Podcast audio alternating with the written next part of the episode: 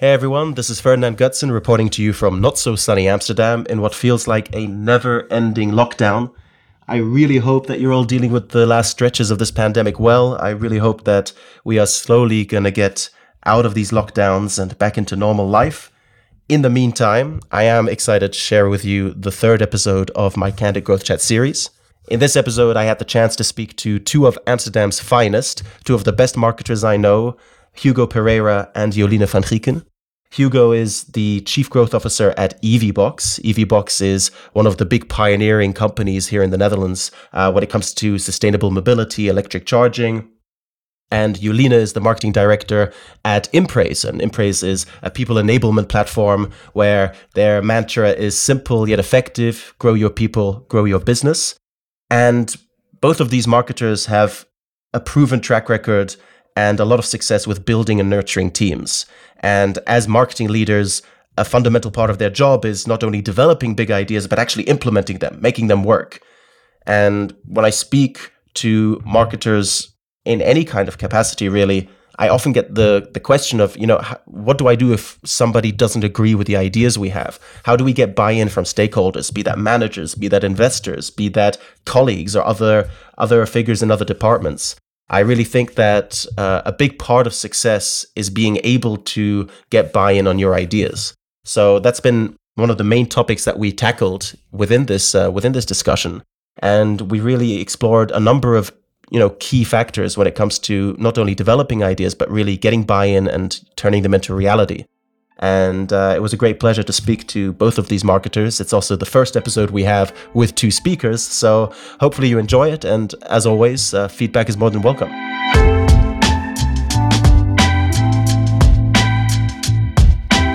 Today, I have uh, the power of two guests. I have uh, Joline van, van Grieken. I hope I'm pronouncing that correctly. And uh, Hugo Pereira. Uh, Hugo is uh, the Chief Growth Officer at EVBox. And um, interestingly enough, he's uh, in a similar field uh, to me, where you kind of combine the world of software and hardware, which uh, brings a lot of joys and a lot of frustrations all at the same time.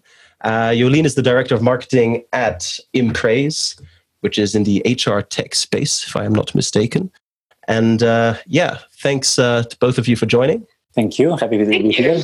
Awesome. And today, what we're going to be talking about is stakeholder management one of the most important things because over the last years i've met a lot of great marketers a lot of marketers who are better at a lot of things than i am. And uh, i think one of the things that really differentiates those who become uh, leaders and managers earlier rather than later in their careers it often falls back to stakeholder management. How do you get buy in on your ideas? How do you get buy in from your manager? How do you get buy in from your team if you are a manager? How do you get buy in from other stakeholders across the company? If you're in a company that's funded, how do you get buy in from investors? How do you best present ideas? It's one of the biggest challenges. And I think it's, uh, it's one of the things that really can make a difference in your career if you know how to, how to get it right. So, um, yeah, I think a good way to start is maybe both of you have, or at least one of you has a story that related to stakeholder management that uh, can kind of uh, that some of the some of the viewers might be able to relate to. Yeah, I, I, I can get started. I'm sure Joline will have her own her own story as well. So the one that comes to my mind very quickly on stakeholder management, and it was actually at EVBox at the beginning of, of the EVBox career. So I already had quite some experience on, on handling stakeholders, and still you can be always surprised by things that you don't expect which was the company was was was was was, was just 10 people 15 people never had like done any advertisement strategy so far because the industry was growing and was you know mostly growing through resellers and distribution in the netherlands. So when i joined in to kick off the marketing activities of course one of the things you want to see is like okay let me just try out and see. I see that the search is not very utilized you know seo can be improved but you also see that there's almost no one doing ads on the on the ecosystem, which is almost impossible to find. Five years ago, it's like how is this possible that there is an industry and there's no paid ads on Google? It's like I will have the first ads of everything. So I was like, okay, I'm to start small because there's small budgets, etc. I'm just to play with uh, with something which was 200 euros. I'll just put 200 euros just for a week or two weeks and see what happens. So I put it forward and I do prepaid to go to invoice and he sends out and the founder rejects the 200 euros. And I was mind boggling. How can you reject 200 euros? I don't even know where to get started. So I go to him and I'm like, and I just say, well, sorry, I think there was a mistake. I, you rejected the 200 euros for advertising. I think two weeks ago we tried it. We're going to start experiments. Ah, yeah, yeah, I know that. I know that. Yeah, but I don't believe in Google Ads. And then, and then you have this moment of realization that's like, what do you mean you don't believe in Google Ads? It's like, no, I never click on them and then and then we start to realize okay this is going to be an inter- interesting conversation. It's not going to just not just going to going to be about why this can benefit the company. I have to get the person out of the personal preference because that's what happens normally in stakeholder management. And you, you, you try to personalize to you i don't believe hence why should we do it? So then it, it took quite some weeks and then i tried to one realize i, I think the, the things that immediately came to my mind that helped me in, in, in the case and, and just FYI, it took me two weeks to convince him about just a goddamn 200 euros. I think it was to cost me more time and patience to, to convince him that I just do it on my own money, almost like just to just to prove him wrong, kind of thing. But what I realized at the moment was one that a lot of the stakeholder management uh, that happens is that the tendency to personalize to the experience or to my department is the first tendency, and and then it becomes immediately a, a, lost battle because you're going to try to confront and be like well but just because you don't believe doesn't mean that doesn't happen because hey look at the statistics. There's billions of euros on advertisement every year. They work. He's not going to pull it off. So uh, so so then so then you have to go through a different experience. So what i did was okay if i have to step up in a shoe of the someone else which is one of the things that is hard to do is, is the interlocks which is how can i make him understand the power of advertisement? So i ask him what are the top five brands that you admire the most in the world? Um, and why? So we had this conversation on it. And that's that and he didn't fully understood. So afterwards i pick up on those ones. I went on each of these industries that they were tapping into. And those five brands some of them i didn't even know i pulled up what they are looking for and i showed him the five different pages of all the keywords that they were looking at. And i said look all your brands continuously are always on the first or second advertisement page of the words that they're looking for. It's not because they are not known, it's because they want to also ensure that whoever is searching for them is aware of what the value that they are contributing to. So, you know, you might not believe on advertisement, but the chances are that if you admire these brands and if you believe they are the things that you really empower for, then you give me the trust to at least explore it and you know, if it doesn't work out, I'll not bring it up again. And if it works out, I'll show you the results behind it. So I then it comes to the second part, which is the scope of it. A lot of the stakeholder management, you try to get a scope too large at the beginning. I need to have all of these approved. I need to have this whole strategy approved. It might be overwhelming by someone that might not be in your same category, on your same level of expertise or understanding. So I always try to understand that what is the scope that matters to the person I'm talking to. For my CEO, when I was trying to sell, you know, like the advertisement, he comes from a marketing background. So he was like, hey, I do advertisement. Like, don't bother me. Because he understands. He comes from that background. The founder is an engineer. He doesn't understand that background. He doesn't see the value of it. So, so yeah. So I, I, for me, it came around that that part of the story, which is I was able to approve. I was able to do the scope. Of course, there was not no one doing outward, so it was e- to justify the rate of increase of revenue that can come out of it and a new partner. So he afterwards reluctantly allowed me to increase the ad step by step and understand the value of it. And a year later, he recognized that, you know what, I really, you know, Google Ads actually might work. And even after a year, he said might work. He didn't give it away. So I, I found that the part. What is what is it in it for the person that you are trying to to manage or sell to? What is the scope that you are actually talking about? And uh, yeah, you know, what is the you know, are you are you actually stepping into the toes of? Are you putting yourself on the shoes of someone else and trying to see what is the underlying issue that he's having with? So yeah, these were a couple of things that came to my mind, but it was a story that I got shocked on. Uh, on you know something so simple, um, and yet was it, it, set up the foundation for how I manage the stakeholders at EVBox from here there onwards. So I, I, I changed completely the way I operated compared to before. Nice one, nice one, Joline. Yeah, I actually very much recognize this, especially like I think we've all marketeers have to prove their worth, and I think especially if you don't have a marketeer as a CEO. I always work with mostly sales CEO. They really don't understand the value of content because they can't see directly what kind of money it brings in. I, I, had a similar experience, right? I wanted to hire content writers. Like, why? Why do we need a content writer? Why do we need to talk about content? We can just run uh, ads. Uh, oh yeah, and brand. Yeah, indeed, brand is the same. Yeah, what is brand? Why do you need a brand? Why do you need to do SEO? Why do you need anything to stimulate your organic traffic? They don't really care about it, and they don't see it So I really like the approach of Hugo. What I normally do is I, I plant a little seed. So I start making people part of the solution or that they think that they're part of the solution was mostly what really helps for me. So just coming with them with a problem and talking them through it and then just making them part of the solution before later on I come actually with the plan. So then mostly I've already have yeah bought them in uh, and made them part of the solution and then it's way easier to get the budget. yeah, absolutely. Yeah. yeah. that's uh, super important. I kind of the, the the secret is just if you understand what the other person's goals are, if you really understand what their goals are, and how you can frame what you're trying to do within their priorities. That's not always easy, but that's uh, that's usually the way forward. That's always what I find. What are the kind of departments? Now, I'm not going to ask specifically for your companies because they may be watching and they might hunt you down uh, on the weekend. But uh, what are what what have been the departments traditionally, generally, be it from your own or others' experiences that you've observed, that you found are the hardest to win over on your ideas? Sales and product for me. And, and and and they would agree with me. So they probably some of them might be even watching, and they would agree with me because it's such an on the other part of the spectrum. So they can talk a complete different language, and I think in the past we've had quite some disconnect with that because one was talking feature, other was talking value, and to bring that together is actually always very hard. But the successful companies who do that right, they can bring value and feature together.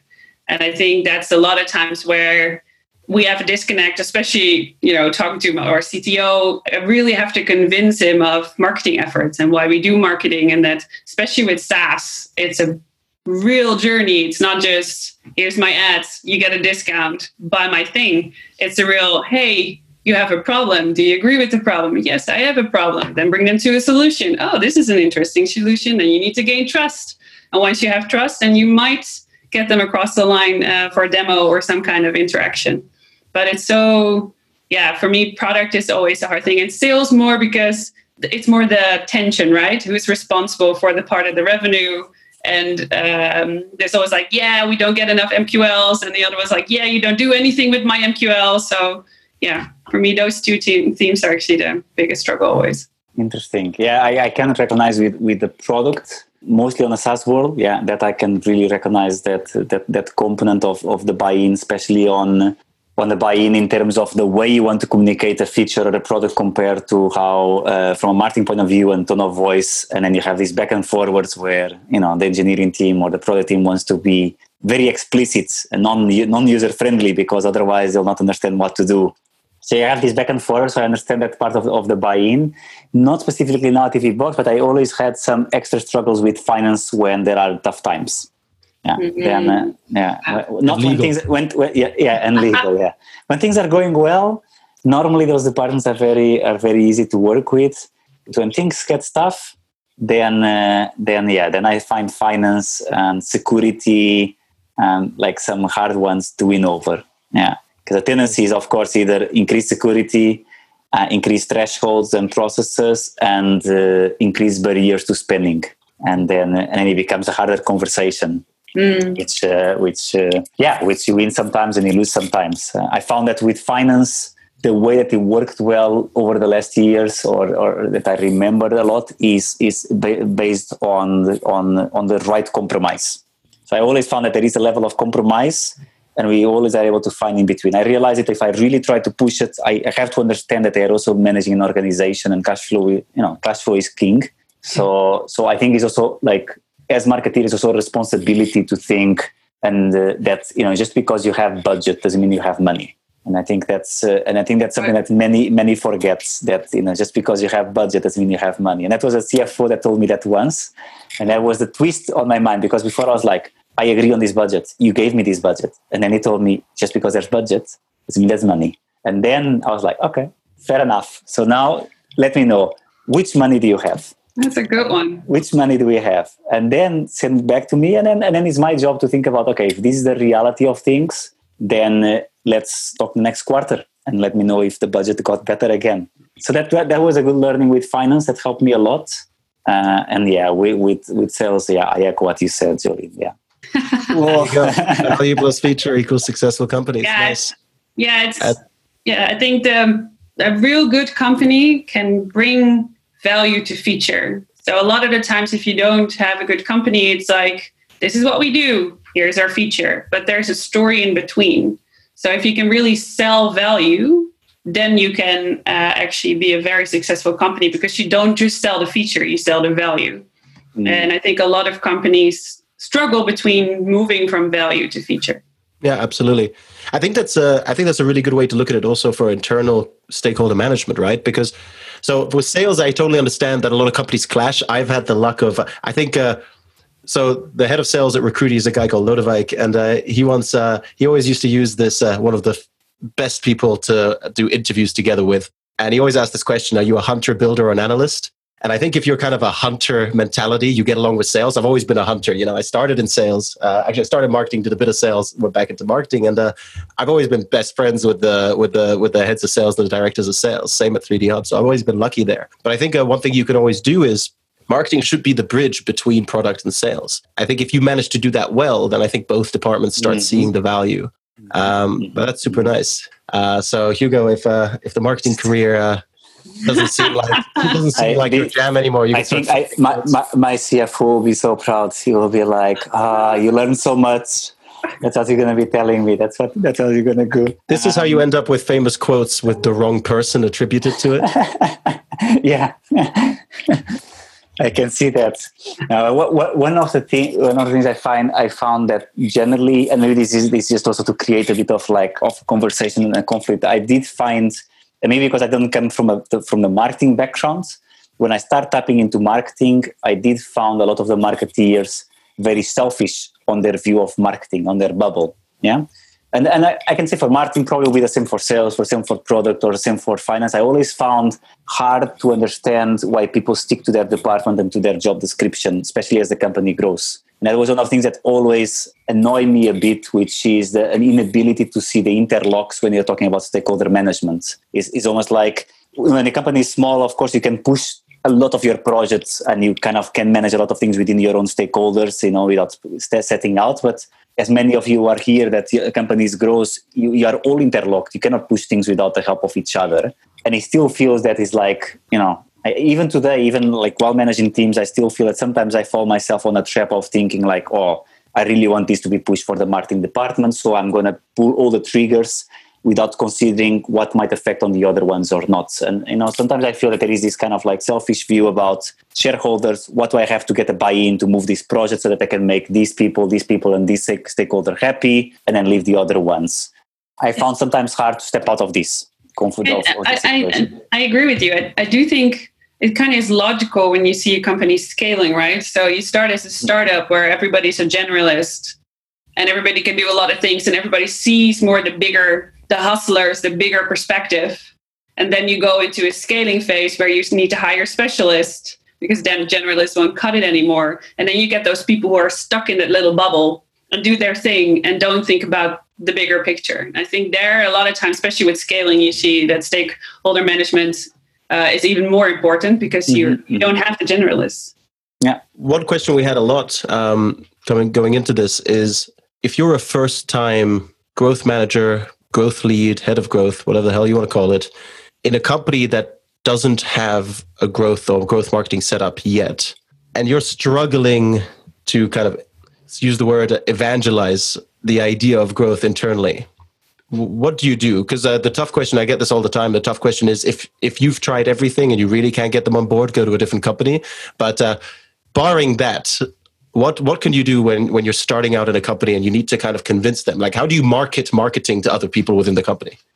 What i'm normally I, I, the, what i like about growth marketing or marketing in that regard more the technical part of marketing is that you can run experiments and you can show growth so I, I always, especially when I started jobs, I rather always ask for forgiveness than for permission. So I just did it.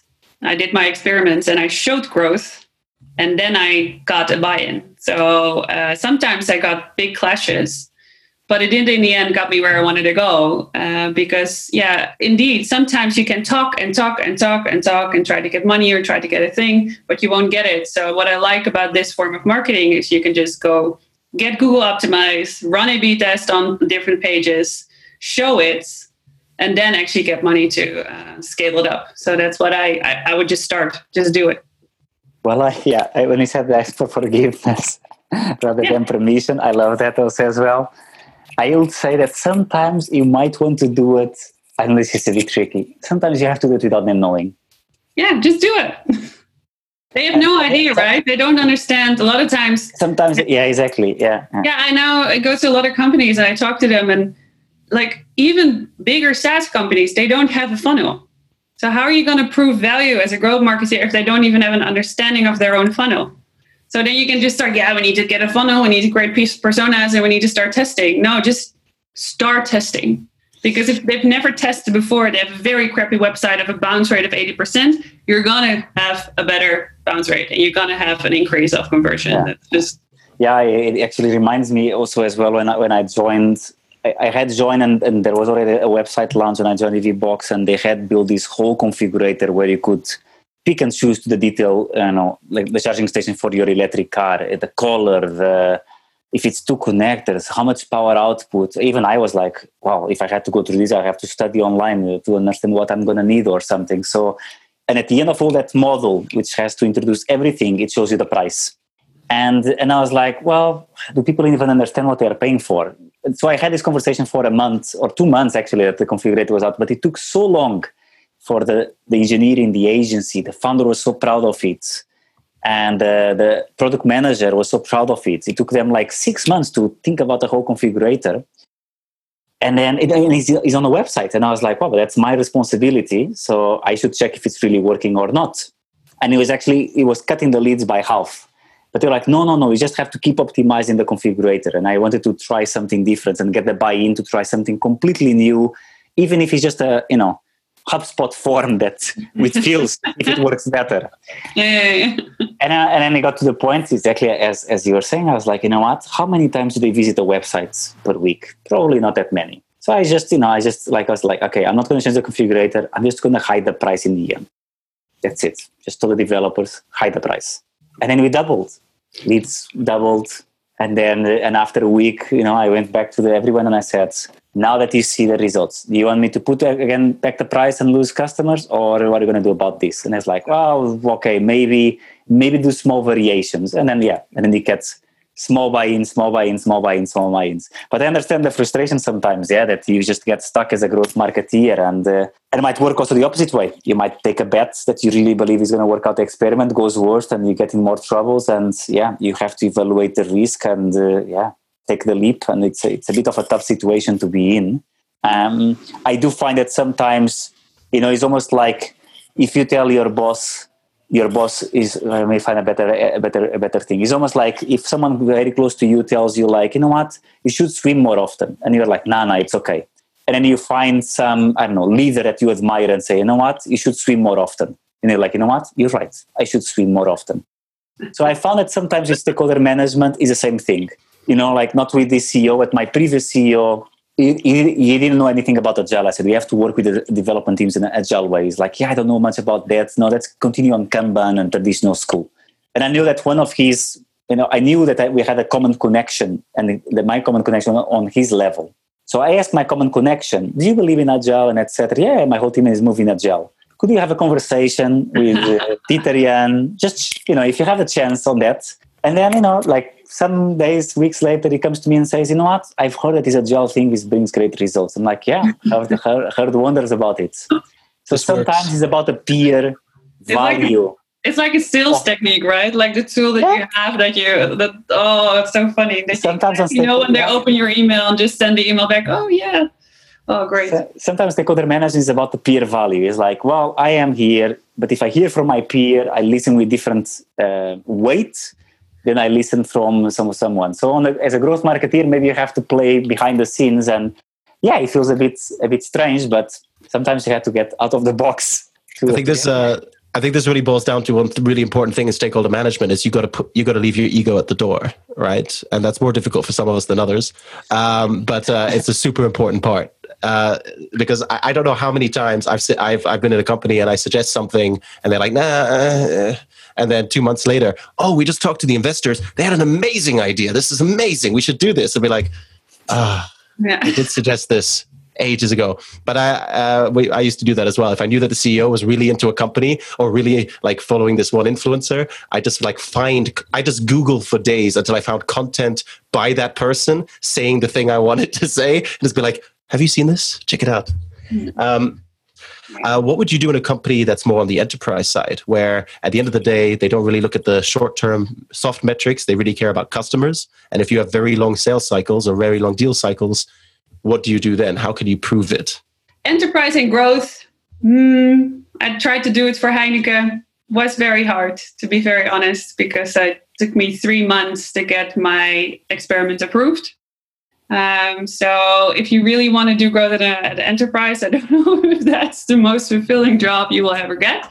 However, if you are also a SaaS that works with more enterprise customers where sales cycles are long, I think it's very then a funnel is very important because I think a lot of people realize that, especially also just marketeers don't know that yet, especially if you're just starting, that if you do a top funnel campaign, you cannot measure that with a conversion because you're creating awareness, you're creating a catalyzer, but you're not showing a solution yet. So you cannot measure a top funnel campaign with a conversion. I think that's a big part where things go wrong. People do experiments. Yeah, but my conversion rate didn't go up.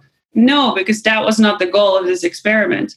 So I think if you can show and create a funnel and show actually your CEO or, or, or other stakeholders that you go from this stage to that stage to that stage. And then you actually can show leading indicators. Because then you can say okay here we're going up here we're not going up. Okay we need to focus on this part now and see if we can increase the conversion here. And in the end of course you will get to better deals. But it's not just if we do one thing here the revenue goes up. It will be great if that will be the case right? But just and especially in SaaS, especially with longer deal cycles, it's a funnel. And you need to show the funnel, you need to show the metrics per funnel stage. Yeah absolutely. And you could do growth modeling. I mean even if you don't even if you have early stage metrics you can correlate them with uh, if you have past data you can correlate that with uh, future growth. Uh, nice. Uh, hugo we have a question for you. In hindsight would you still fight for the $200 or would you just pay it yourself and why? By the way i do this as well. I, I when i really want something i'll say if it fails take it out of my paycheck. They never do it so they never they never call the bluff yeah, I, I, I, that is one that is always good to have uh, behind behind the scenes. Rarely happens that they that they say, okay, then you pay out of your paycheck, even because there will be so many HR situations with it. But uh, um, it happened already situations where I did pay for certain things just because I, I really wanted to test them out. Um, I think my threshold was more like if it's something that I think is going to be sequential and uh, you know it's going to have a longevity, I probably do not want to pay myself because I really want to build up the value of, of it. So something like such as an advertising strategy or a, or a, or a search engine advertisement strategy, something that I'm not, I cannot experiment on that and then and then just let go. You know, so it's the risk of like paying two hundred dollars, and if if somehow doesn't work, then I enter on a situation where I might not even have an advertising strategy at all. So if it's like a longevity kind of thing that I really don't want to bet on, I, I, really find other ways around. So probably I'll have gone around to escalate and have a conversation with the CEO or I'll have tried to reduce the value, say, okay, if not 200, 100, and then I'll even try to have like I don't know one of those Google um, donations, not donations, uh, like they give some money for free. Uh, yeah, like a real if I through a referral fee, find a friend at Google that could give me like some some money to play with just to try it out. Honey trap. Yeah, exactly. I'll just try to find different ways around. If it will be a short experiment, something like I want to check out if people react better to, which happened to me. I, I wanted to try to justify how a complex system works. I was like, okay, we should do this through, do this through a video. There were doubts on it. I was like, you know what, I'm not going to wait and wait and wait for a budget, etc. It seems that on Fiverr there is a fifty dollar guy that can do a video. I'm just going to do it and present internally and see if people feel that this can help explain better. Then I'll just use my own money and that's it. So I have different thresholds, but yeah, I think in almost every company, sometimes I did experiments and I just push with my own money. Especially for tools, that's what I have a yeah. big. Yeah. I have a lot of times I invest my own money in the tools and then yeah, showed the value the later and got the money back. Yeah, happened the same. Uh, even now, even now recently, I'm I'm Courier, I'm using Miro collaborative tool, but I really want to see if it's if it's you know if it fits for small projects. So I'm just doing on my own and. Uh, see if it really improves collaboration and, and productivity from remote work. And if I feel okay, this really helps out, then I'll I'll see if it I increase the teams and etc. Yeah, absolutely. Uh, one thing also, I mean, a lot of people viewing might not be in the situation to make this decision now, but in the future, these are the things you should look at when you're when you're when you're considering a new opportunity. If you want to get you're if you're being considered for a head of growth position, make sure that they're willing to also give you what you want. And one thing that I've always done, I've always said, I want to have a certain budget, and you could find something that doesn't hurt anyone, right? 5% or even 3%. It depends on how big your budgets are. Give me a budget only for experimentation. And I want to have full control on it. And if I do not make ROI on that budget within a quarter, we'll deduct it off the budget of the next quarter. Something like that. So you can always find ways to to try and get some budget on the side that is just kind of free to play with. But uh, the only way you can really, really sell that is if you're doing it in your when you're originally taking the position. That's when it's most effective. Mm. Um, so yes, if uh, you can't get buy-in on something, you know, ask for forgiveness, not for permission. Um, if you can't convince someone of something, maybe go through other avenues, go through other stakeholders, go through other influences or people that they respect or that they listen to a lot, uh, that have a lot of influence on them. But is there a risk of not getting recognition for the work? And how do you manage that when you're trying to grow in your career? I think that's a very good question. Yeah, it's interesting. mm. uh, growth has, in the beginning, especially, I think both, like all of us here have been there even before it was called growth. You just didn't get any budget, and you start working as a, at a startup as a marketeer. You just I just I started. Hey, I thought, hey, I have Zapier. Let's just start trying stuff and try to connect different tools with each other. That's how I actually started to learn growth because I had no money, but I needed to do something. So I that's how I started. But sometimes you just don't get the recognition. That's sadly how it works, especially in growth, especially in marketing. Um, but just think about what's your goal and uh, what do you want to achieve is the recognition part of that, then indeed you need you need to try to fight for it. But what I always did, I just set my goal, and that was I didn't get the recognition always for it, but I did achieve my goal. And then later on, when people started to notice that I was keep reaching my goals, you will get the recognition. But yeah, it's especially in marketing, the first time you do it, even the second or the third time, you don't always get the recognition because there are always other forces that will try to claim it. But that's what I like, especially with growth. It's all data based. So in the end, you show your uh, recognition by, or you show your worth, and then you will get the recognition. Yeah. I have I have sometimes a problem with recognition because you know seeking recognition is, is a tricky scenario. I think you are the only one that can give recognition to yourself. You know, it's uh, and and seeking recognition or validation. Yeah, of course, it, it, it does feel good but you know if, if you are happy with your work and if you are becoming better and better at what you're doing a better professional and, and a better expert things will come naturally to you because you are focused on your best self on your self-centered and then things will yeah it, you, people will notice it um, yeah and also in, in another way I, I, think the, the times that i look more for external validation is when they less happen you know and the times i'm more focused on okay is this great work am i proud with it great next one you know like that's all i need the external proud now having said this I do know that it can be sometimes frustrating to have yeah. those situations of not having recognition. And uh, I, I, think you know one of the ways is like if you are the manager or if you are leading a team, make sure that you do recognize the people that you are leading. Yeah, that that that you like the higher you go up in the organization, the less it's about winning yourself. The more the more is about making other winners. So uh, so in that case, yeah, that that's how you build up recognition to your team um, recognition for yourself yeah it's it's from the yeah from the progress that you create and the, the pride of seeing a company grow because of what you are bringing and you, you're going to have that story with you that you're going to use in the next experience and the next journey and it's going to get better and better the other thing is that you can, can control certain narrative through certain things which she is uh, very fond of having like high documentation and reporting on the performance um, so from the very beginning of building a team, I tried to have, at least when the team became more solid, to have like monthly reporting, quarterly reporting.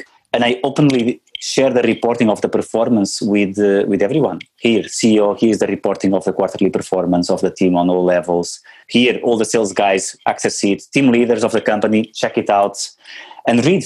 And then just see everything that happens. And then it, you know, the more people read, it's like, wow, a lot of is happening in marketing. Great job, guys, etc. And then it generates this conversation. So at least you can control what you communicate and share with the organization. That is on your control, and that might lead to recognition. But you shouldn't do reporting for recognition. Yeah, so that's just yeah. That's super interesting, especially the I don't know, especially with stakeholder management. That's the most important thing I learned as a manager in marketing.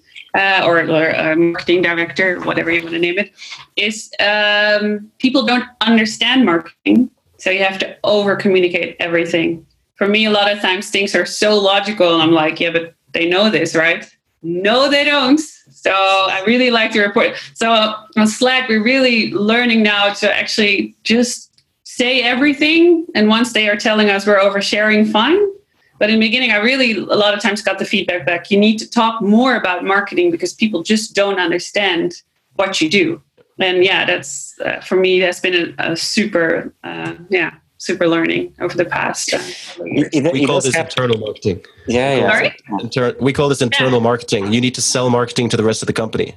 Yeah. I think I think the I think the one shock I had was, and that, that might be also something that is not easily controlled with recognition, is that the fact that we are also living in such a high pressure social atmosphere also people like before i was thinking about yeah people like on you know on social media look at likes comments etc traction but then what I realized is I didn't notice until like you know like maybe two years ago where where I had an intern at the company which was doing really well.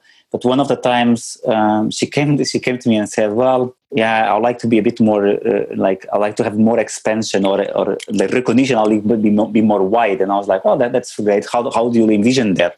And I thought she was going to say, "I'd like to have more senior leadership recognizing me or looking at the interns." But no, she said, "Well, I noticed that the amount of emojis and reactions I get on the Slack messages are slightly less or considerably less than other people that are at higher positions. And I'm like, that's like one, never calculated emojis in my life. That's uh, that's a first. But secondly, someone went through the work of analyzing the amount of interaction on different levels of the organization. So in one way, I felt okay. There's a generational gap here for sure, but uh, that I that I have to take the leap but it was interesting because it led me to, to think about is it true that there is a higher reaction if you have certain people sharing or not and that actually led to a conversation in the company about you know if people are actually having ownership and and uh, and respect independently of the uh, the, the title that they have. So uh, so yeah so that that was an interesting thing. And then i start having i start reducing the time i was explaining what was happening in marketing on the town halls. And I started having different people, even interns presenting, which was something I was not doing before. Because you fall on a trap. You know, I represent marketing, hence I present the things, and that's that actually helped me change the the my own mindset on on how to and it facilitates stakeholder management because then an intern you know presents on the town hall, everyone knows her or him, and then he's like, oh yeah, I know you from the town hall. There will be more respect to listen and to understand what they are trying to push forward. Absolutely, and uh, I think. Uh, of course, you should always seek, seek your validation from within. Channel your inner Tony Robbins or whatever it may be. Uh, but I do think people do have a bit of social and professional capital, right? When you're in a company, you've been around for five years, people are going to look at you differently than if you've been around for five weeks, you know?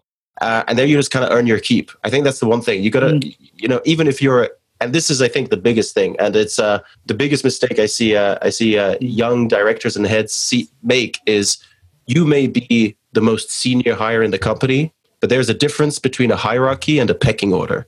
And I always found that there are companies that have all kinds of flat hierarchies, non flat hierarchies, whatever you want, but the pecking order is different. And that's the social and, let's say, almost political capital you carry within the company.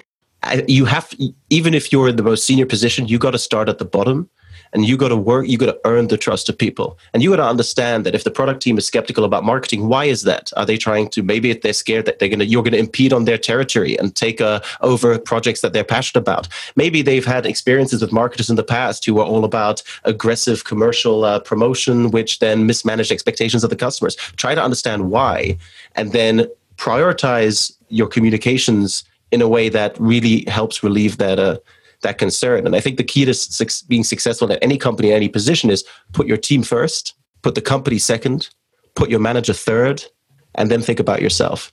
And you're kind of like your, and then you then put your ego fourth. And I think that's uh, that's always put your team first and your company second. Exactly, exactly. and if you can't, put it forth. Um, um, yeah, actually, we've talked about kind of upward stakeholder management. How do you manage the stakeholders who are above us, but how do you get buy in from your team on things? Because the worst thing for me always is when I say I have an idea and I'm really excited and I say, "What do you think?" and the team goes like, "Yeah." That's the worst. Not like no, no, we don't want this. Not yeah, this is awesome. Just like yeah, sure. So how do you get buy-in from your team, from people that report to you? I really try not to come up with ideas, only to still plant some seeds. But I think what I've learned also by hardship and actually experiencing it, that the best ideas don't come from myself. And the best ideas come from the team. But if I'm just talking, then those ideas will never come up. So I really learned to shut up and just listen. Yeah, to be very honest, because in the beginning, if you just started as a head of marketing or head of growth, you're like full of like, oh, I finally have this role. I'm gonna kick some ass. I'm just gonna do this and do this and do this and do this, and then you just stop listening. And I'm not the expert, right? I become a head of marketing because I am a generalist and um, you should let the specialists come up with ideas and then they come to you with bouncing off ideas and that's where the magic mostly happens because then you can use your experience and your knowledge to even elevate the idea but i don't think head of marketing should come up with ideas great point i think i think you said it you said it well Joline. i think the only thing I'm, I'm having in my mind now is more i found that many times people do not think about the timing and the space mm. when they present ideas to their teams because it's, it's, it's, it's, your team yeah so it's naturally if you have a great idea you have something in your mind you share why don't you do this and we sometimes underestimate how tired or how intensive the work is for everyone on the team so it's hard to also gain your center of your threshold how much you are doing and now you still have another idea to add on top of already is most of the times i would say that i haven't met any marketing team that is not over ambitious on the plans of what they set for the year. So, yeah. so chances are uh, already overly ambitious plan, which is hard to achieve, which is already bringing so many results, and every new idea feels like it would be hard to have all that new idea set up. Like, oof, yeah, that sounds great. Yes, normally the yes means yes. I like the idea, but I don't want to act on it.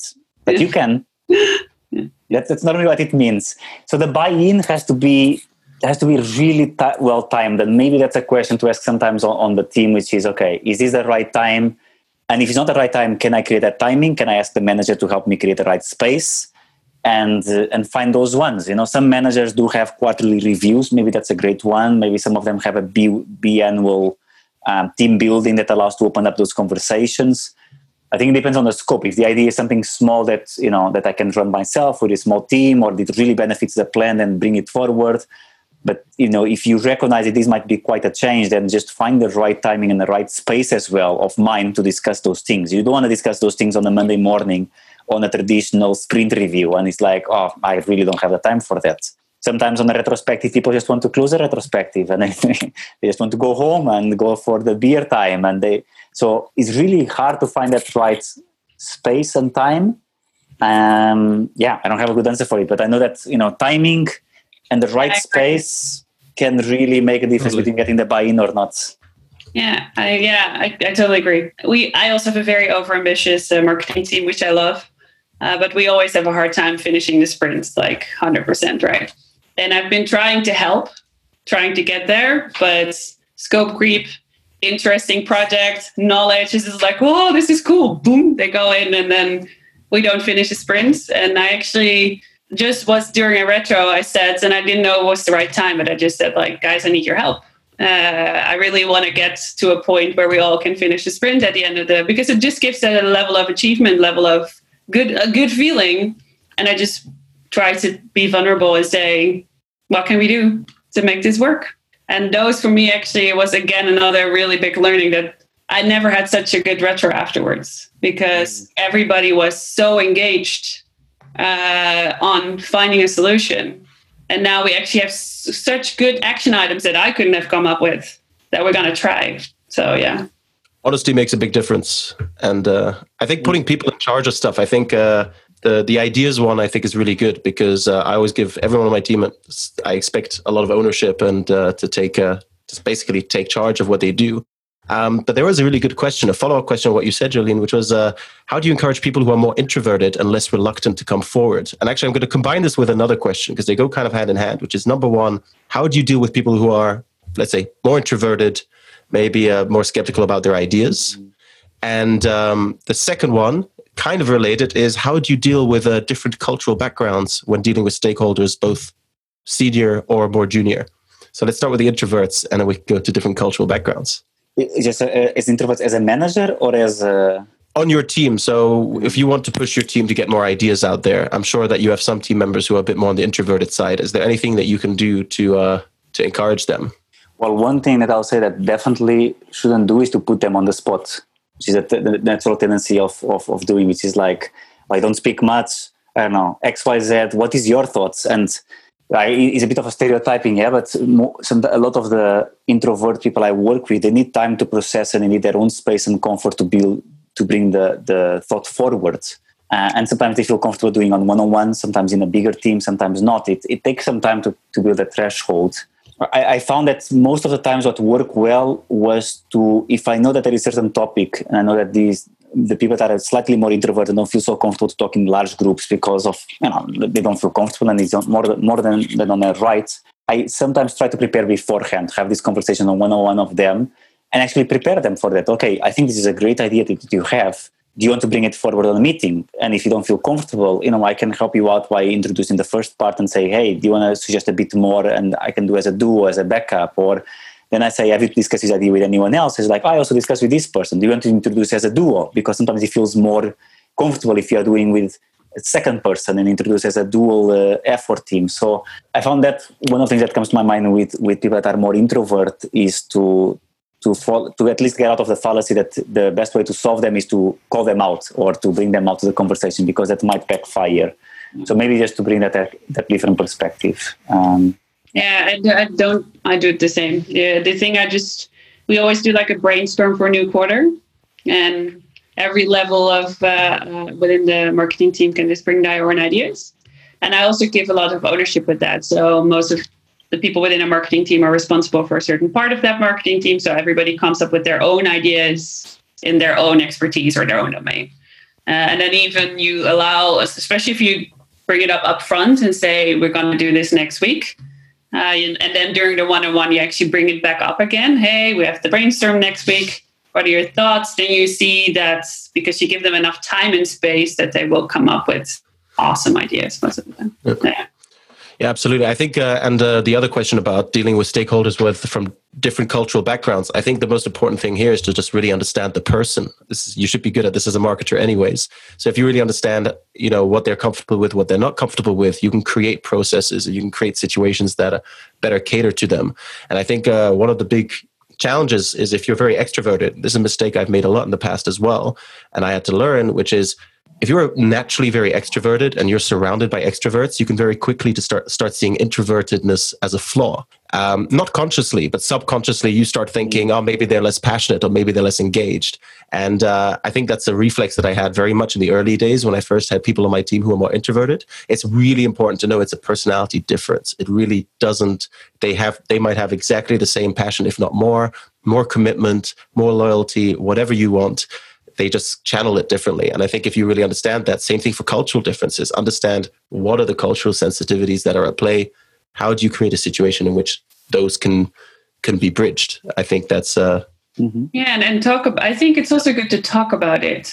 Actually, a thing one of the team members suggested with us is we, I did it with the leadership team is to create a sheet of who am I, and everybody in the leadership had to do that. Also how we're in praise we're a feedback company. So how do you like to receive your feedback? Because i'm dutch and i'm very much used to giving feedback in your face right?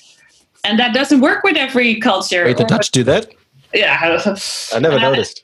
No it's in your face and it's also direct. So and i noticed that uh, cultures, but also personalities differ a lot. And some people want to have it written. They don't first want to have it written, and then a conversation can be held. But they don't want to have it in their face because it puts them on the spot. So we created that sheet on the leadership team, and it was amazing because it helped so much. And actually, we now want to also do that within our marketing team to just say, "Who am I? What do I want? What do I need? What do?" And that brings up a conversation and a sort of understanding and a context where I think you can work way better together. Absolutely. Um, we have one question, which is Can you talk a little bit more about external stakeholder management and how you leverage this magic for external stakeholder buy in? And then we have another question, which is kind of in line with that, which is how would you approach a B2B growth in a company that sells hardware through a channel of sales partners? Very different question, but we're talking about yeah. external stakeholders. But uh, I would focus on the stakeholder question here, which is how would you manage external stakeholders, ones that you don't see every day, ones that are not in, in your company? Literally, external stakeholders, as in uh, the ones that you need to convince to buy your product. That's the ones, right? Customers and all ah, decision makers. Okay. Mm. Uh, for us is a very important part at Embrace because uh, we sell to HR, but if HR doesn't get a buy-in from leadership or C-suite, they're not going to pay for a B2B uh, uh, expensive B2B tool. Uh, so actually, what uh, it partially comes also, I think this is also a bit of a sales conversation because you need to have sales people really understand that there are different buy-ins and that they need to talk to different levels in order to get it done. I think as a marketing team, what is really important is to really understand the other user or the other, sorry, potential customer. So it's another buyer persona. So a C-suite is another buyer persona. They have different stakes, they have different pains, they have different gains. So first understand that persona and then create materials for your salespeople, but for, for us, for HR, to give to their uh, C-suite so that they can actually get the buy-in uh, uh, that they need. I think, but mostly it's understanding who they are, what their pains are, because a lot of the times we try to sell the same message we sell to our buyer to another stakeholder, and that just never goes well. I have a couple of things that I might share that are really relevant that I've just been sent uh, while I was preparing for this, which are really useful to share, and they're not in the public domain, so I can share something there. Um, but before that, are there any resources, books, podcasts, anything that you've read, heard, or seen related to this that you would really recommend? And uh, if not, that's also okay. Um, I'm going to start uh, just to give you a couple of seconds to think. Uh, one book that I really, really think I think a lot of stakeholder management comes relies on trust. And I think a lot of trust relies on ownership. And there is a painfully American book called Extreme Ownership, which, uh, depending on your personality, might make you cringe at one point or another. However, I think it's a very, very good book to read because it really it's uh, it's by uh, two Navy SEALs who compare uh, who are also uh, leadership consultants, and they compare uh, situations of warfare to situations in business. Oh. And how that differs depending on how the stakes are, because you know I might lose twenty grand in revenue versus you know three Navy SEALs might die for the first time in 30 years very different uh, stakes. Uh, so Extreme Ownership by Jocko Willink, I would really recommend it because that, that for me really made me think differently about leadership and uh, taking ownership. So that would be my suggestion. Yeah, for now, the only one comes to my mind recently that, that was interesting from a stakeholder manager. Doesn't talk directly about it, but is the one that is Solve for Happy. Oh, by Mo Gawdat. Yeah. Oh, yeah. it's so good. Solve for Happy is great. Yeah, yeah. really good one yeah, it's um, a. It's not directly related to stakeholder management, but it's it's a nice mindset twist and not twist. It's a nice mindset reflection that can also trigger. You know, how do you? What is it? Well, this kind of idea of like, are you solving for X, Y, Z? What are you solving for them, and also are you solving for their own happiness, which is about you know like how you create this environment and maintain them. And yeah, I just remember this part of like the happiness, which is like a perception of events, which is minus the expectations, and then you can translate that to the to stakeholder management. Yeah perceptions of the events of of performance of success minus the expectations of how it should be behaved. So it, it gave some interesting uh, philosophies uh, of uh, of uh, food for thought let's say. Yeah i've did with yeah I, I, love mo i love all those kind of books. I've i did with the brene brown like everything of brene brown makes yeah, you very conscious leader daring greatly rising strong her podcast is amazing about FFTs. Yeah. Uh, so yeah, that's not really stakeholder management, but I think no. stakeholder management is just conscious leadership because you need to be conscious of yourself, you need to be conscious of others. And of course, some people are manipulative, and that's mm-hmm. not why you do stakeholder management. But no, it's really uh, uh, it's phenomenal. Just finished yesterday night. I finished the last one of her. The how is it called? The Braving the Wilderness. Or uh, oh yeah, it's a nice. Uh, yeah, Braving the Wilderness. Yeah. yeah. Nice. All right. As promised, uh, before we wrap up, um, I'm just going to show you a couple of things. If you, if, if anyone's interested in them, they can drop me a message and I'll share it with them. It's just I don't actually have this online yet. So these are a couple of things I find really useful. If you want to, if, you, if you're somebody who likes templates and matrices, number one, this is called the stakeholder matrix, stakeholder management matrix. Google it. You can find this on Google. Really useful. Basically, it all depends on how influential is the person on the process you're trying to run and how invested are they in the thing you're trying to do. If they're super invested and super powerful, you really need to win them over. So there's basically do you engage, do you inform, do you monitor, or do you satisfy? And there's also what I found really useful is thinking about stakeholders as visionaries and pace setters because they're very, very different to manage. And uh, if you are dealing with the big picture thinkers, the ones who live in the future, you need to Founder. be way more execution focused. Exactly, exactly. A lot of founders are in this one here. And then this one, last one, this one's not uh, findable online, but I will see if I can get him to publish it. It's by Ike Devenines, the, the founder of Level Up Ventures. And uh, he made this really great matrix. I saw it in a talk and I asked him to send it to me. And it was basically when you're talking about to stakeholders about things and you want to come up with a good way to do it, think about the future aspects, the present aspects, and the past aspects and then the positive and negative. So a positive future is talking about goals and opportunities. Positive current is what is the progress. Positive past is what were the previous wins. Um, negative past is failures and lessons you learned. Negative now is the blockers, and negative future is the risks and concerns. And then he recommends to start with future positives and work your way back in a loop. So um, I really found this really useful because I realized that I often do this uh, without really realizing it. The more conscious I am of it, the better. And then finally, yes, ready proposals. I cannot underline this enough. Suggest things that somebody can say yes to. It's really, really makes a difference. I think that's uh, that's uh, this is also by Ike. So uh, this was just a really quick share uh, because I thought it might be useful, really pertinent to the topic. Is there anything else that you two would like to say? Have a great sunny day. yeah. yeah, me too. I really thank you for this. I really thank you for this type of uh, conversation. Yeah. Really great. Yep. Thanks. Thank, thank you two for joining. And if any of you want to uh, get any more information, I'm sure they'd be happy uh, for you to reach out to them. Uh, I have not asked you guys yet, but uh, I'm just saying it. And uh, and then if not, then uh, you know you don't have to answer the messages. I guess I tend to invite people who are quite helpful and and relatively nice people. So thank you all for joining. Cheers.